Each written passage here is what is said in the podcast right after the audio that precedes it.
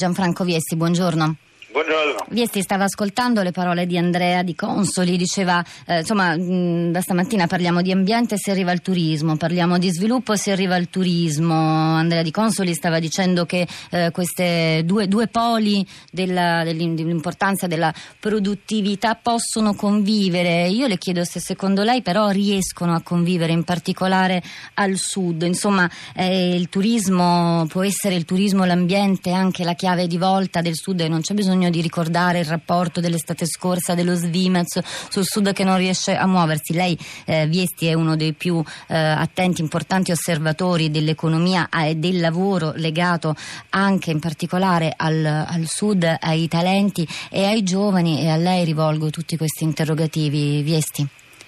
Ma farei due riflessioni principali. La prima è petrolio e tutto il resto.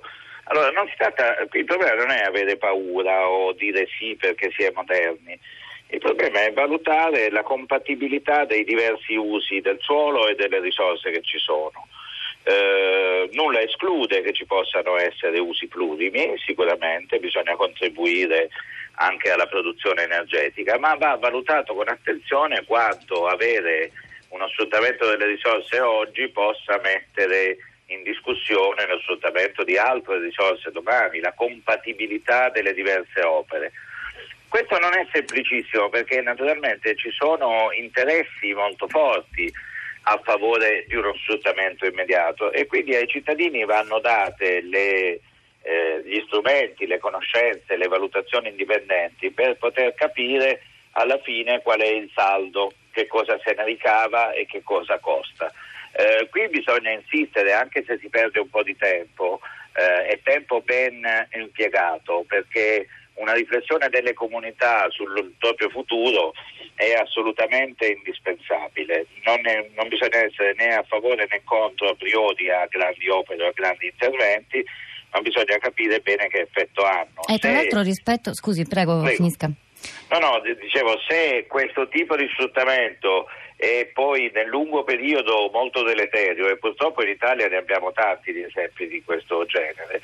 Bisogna capire per l'interesse collettivo se valga la pena o meno. Ecco, questa è la prima riflessione. Collettivo, c'è eh, un altro elemento che volevo suggerirle alla, alla discussione eh, a proposito delle ricadute, dei benefici che la popolazione, eh, i cittadini mh, possono avere, dovrebbero avere eh, da realtà produttive importanti come per esempio quella di cui stiamo parlando del petrolio. Insomma erano stati eh, stanziati dei fondi, banditi dei, dei concorsi, si era parlato del, di, di di distribuire le royalties dell'estrazione petrolifera per finanziare eh, gli studi, il ritorno dei cervelli, eh, le, le, iniziative giovanili, insomma eh, si è cercato di, di ehm, chiudere un po' il cerchio in questo senso. Lei ha potuto mh, mm, verificare questi tentativi, Viesti?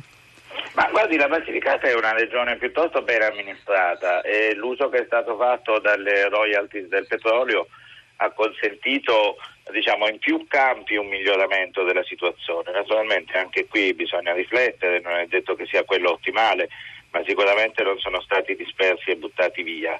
De, mm, bisogna appunto fare una valutazione nel, dell'interesse nazionale da un lato, che va sicuramente tenuto in conto, e dei vantaggi e degli svantaggi soprattutto nel lungo periodo dei territori. Però volevo fare anche una seconda riflessione. Il petrolio è importantissimo, tutti lo consumiamo, non c'è dubbio, ma se guardiamo un po' in avanti ci accorgiamo che il, grande bisogno di energia dell'Italia, che non dispone di fonti proprie, può essere gestito molto molto meglio attraverso strategie di risparmio piuttosto che strategie di produzione.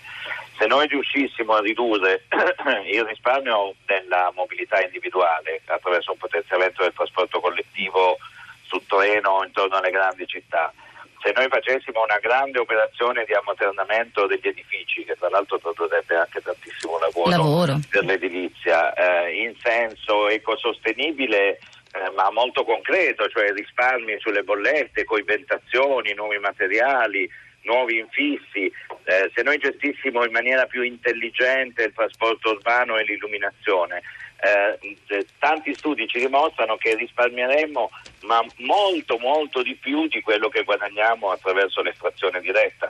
Questo non vuol dire che non bisogna farla, eh, vuol dire semplicemente che non è una questione di vita o di morte e che la garanzia per tutti noi di una vita comoda, di una vita riscaldata, di una vita illuminata può essere ottenuta anche attraverso delle operazioni più intelligenti che giochino molto sul consumo e sul risparmio piuttosto che sulla produzione.